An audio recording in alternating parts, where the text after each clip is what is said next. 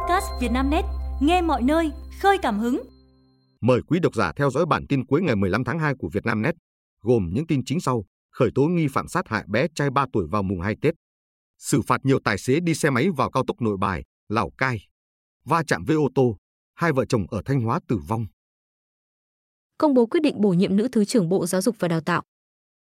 Chiều ngày 15 tháng 2, Bộ Giáo dục Đào tạo tổ chức lễ công bố và trao quyết định bổ nhiệm bà Nguyễn Thị Kim Chi giữ chức Thứ trưởng Bộ Giáo dục Đào tạo. Trước đó, ngày 1 tháng 2, Thủ tướng Phạm Minh Chính ký quyết định số 137 điều động, bổ nhiệm bà Nguyễn Thị Kim Chi, Ủy viên Ban Thường vụ tỉnh ủy, Bí thư Đảng ủy khối các cơ quan tỉnh Nghệ An giữ chức Thứ trưởng Bộ Giáo dục Đào tạo. Thời hạn bổ nhiệm là 5 năm. Dự kiến Thứ trưởng Nguyễn Thị Kim Chi sẽ phụ trách các mảng công tác gồm giáo dục mầm non, giáo dục chính trị và công tác học sinh sinh viên, giáo dục thể chất, thi đua khen thưởng, giáo dục dân tộc, trẻ em. Mai của Trấn Thành vượt 200 tỷ ở ngày thứ 6 ra rạp, phá vỡ mọi kỷ lục.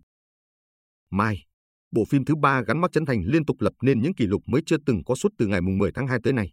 Ở ngày thứ 6 ra rạp, tính đến 17 giờ ngày 15 tháng 12, phim đã đạt 206 tỷ đồng. Theo số liệu của Box Office Việt Nam, đơn vị thống kê doanh thu độc lập. Như vậy Mai đã lần lượt trở thành phim đạt 100 tỷ và 200 tỷ đồng nhanh nhất lịch sử phòng vé Việt. Tác phẩm do Trấn Thành đạo diễn áp đảo về xuất chiếu, tỷ lệ lấp đầy phòng chiếu và kế đến là doanh thu so với tất cả các bộ phim chiếu cùng thời điểm. Riêng trong ngày Valentine, hơn nửa triệu người đã ra rạp trong ngày cuối của kỳ nghỉ Tết Nguyên đán với doanh thu phòng vé trong ngày lên tới 43 tỷ đồng với tỷ lệ lấp đầy rạp chiếu trong ngày chạm 72%, điều chưa từng có tiền lệ. Riêng phim Mai đã thu về 40 tỷ đồng trong ngày 14 tháng 2, tự phá kỷ lục do chính bộ phim này thiết lập trong ngày 13 tháng 2 với tư cách phim đạt doanh thu trong ngày cao nhất lịch sử phim Việt. Với sự rút lui của sáng đèn và trả cùng doanh thu ảm đạm của hàng loạt phim ngoại, Cuộc chiến phòng vé gần như chỉ là cuộc đua của hai phim Mai và gặp lại chị bầu dù phim của Trấn Thành có doanh thu cách biệt so với đối thủ. Khởi tố nghi phạm sát hại bé trai 3 tuổi vào mùng 2 Tết. Chiều ngày 15 tháng 2, một lãnh đạo công an thành phố Hà Nội cho biết đã khởi tố bị can đối với nghi phạm sát hại bé trai 3 tuổi ở xã Xuân Giang, huyện Sóc Sơn vào ngày 11 tháng 2. Theo lãnh đạo công an thành phố Hà Nội, đối tượng trên bị khởi tố về tội giết người. Danh tính và động cơ gây án của bị can chưa được thông tin. Trước đó, ngày 11 tháng 2, tức mùng 2 Tết, Phòng PC01 Công an thành phố Hà Nội nhận tin báo của Công an huyện Sóc Sơn về trường hợp một bé trai 3 tuổi ở thôn Lai Cách, xã Xuân Giang bị sát hại. Ngay sau khi nhận trình báo, lực lượng chức năng địa phương đã tới phong tỏa, bảo vệ hiện trường vụ án để điều tra. Bước đầu, công an xác định nghi phạm gây án là người đàn ông hàng xóm nên bắt giữ. Xử phạt nhiều tài xế đi xe máy vào cao tốc Nội Bài, Lào Cai. Chiều ngày 15 tháng 2, trao đổi với phóng viên Vietnamnet, đại diện cục cảnh sát giao thông, Bộ Công an cho biết đội tuần tra kiểm soát giao thông đường bộ cao tốc số 1 đã phát hiện, xử phạt nhiều tài xế điều khiển xe máy, xe mô tô phân khối lớn đi vào đường cao tốc Nội Bài Lào Cai. Vị đại diện cục cảnh sát giao thông nhấn mạnh, đường cao tốc Nội Bài Lào Cai chỉ dành riêng cho ô tô lưu thông. Tại các lối vào đã được cơ quan chức năng lắp đặt hệ thống biển báo cấm xe máy, xe mô tô, người đi bộ.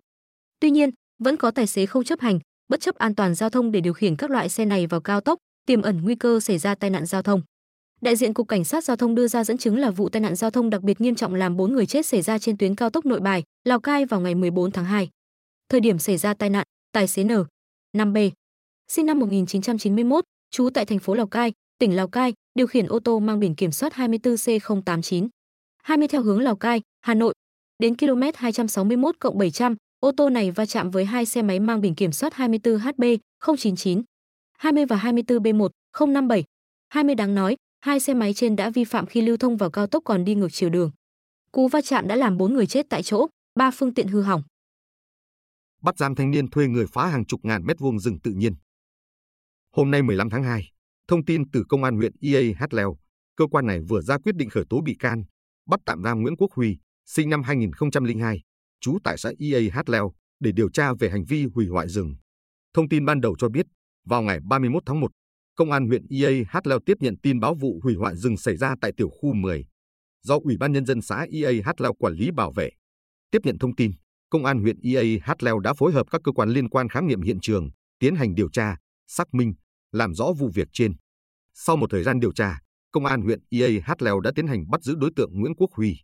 Sau khi bị bắt, Huy khai nhận từ ngày 26 tháng 12 năm 2023 đến ngày 13 tháng 1 năm 2024 đã thuê 4 người vào hủy hoại hơn 40.000 mét vuông rừng, tự nhiên tại lâm phần do Ủy ban Nhân dân xã Ia Hát Leo quản lý với mức độ thiệt hại được xác định hơn 80%. Va chạm với ô tô, hai vợ chồng ở Thanh Hóa tử vong. Thông tin ban đầu, vụ tai nạn xảy ra vào khoảng 11 giờ 40 phút ngày 15 tháng 2 tại KM30 quốc lộ 47C đoạn qua thôn 1, xã Thọ Lộc, huyện Thọ Xuân, Thanh Hóa. Thời điểm trên, ô tô mang biển kiểm soát 36A831.61 do Hà Văn Tuân, sinh năm 2004, trú tại khu phố 9, thị trấn Sao Vàng, huyện Thọ Xuân, Thanh Hóa, đi theo hướng từ xã Thọ Lộc đến thị trấn Thọ Xuân va chạm với xe máy do chị Lê Thị Tê, sinh năm 1986, điều khiển, chở theo chồng là Lê Đức V,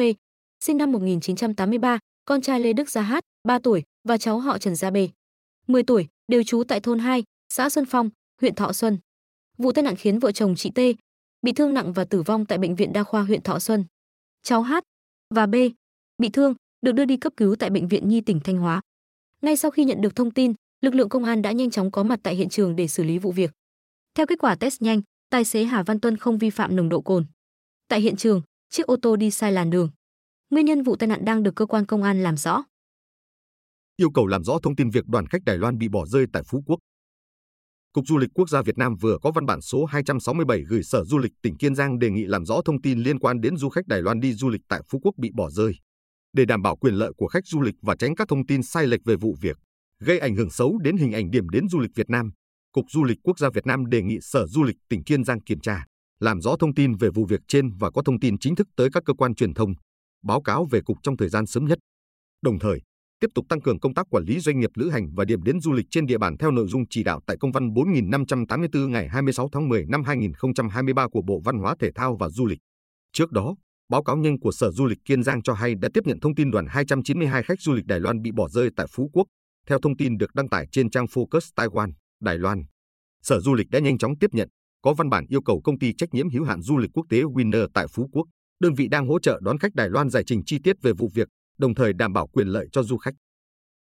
Kết quả xác minh vụ 292 du khách Đài Loan bị bỏ rơi tại Phú Quốc.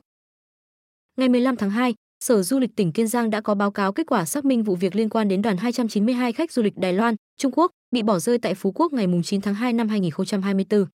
Thứ nhất, công ty trách nhiệm hữu hạn lữ hành quốc tế Việt Nam Winner có giấy phép kinh doanh dịch vụ lữ hành quốc tế do Tổng cục Du lịch, nay là Cục Du lịch Quốc gia Việt Nam, cấp ngày 25 tháng 1 năm 2019. Thứ hai, vào ngày 12 tháng 9 năm 2023, công ty Winner có biên bản xác nhận hợp đồng với công ty We Love Tour, trụ sở tại Đài Bắc. Sau khi công ty Winner nhận được 700.000 đài tệ, tương đương 535 triệu đồng, tiền cọc vào ngày 18 tháng 1 năm 2024, đơn vị này gửi báo giá cho phía đối tác Đài Loan. Tuy nhiên, hai bên không đạt được thỏa thuận về giá nên ngày 31 tháng 1, công ty Winner gửi bản thông báo dừng cung cấp dịch vụ đến công ty We Love Tour nhưng không có xác nhận, phản hồi của đối tác. Theo xác minh, dù thông báo dừng hợp tác, công ty Winner vẫn giữ tiền cọc.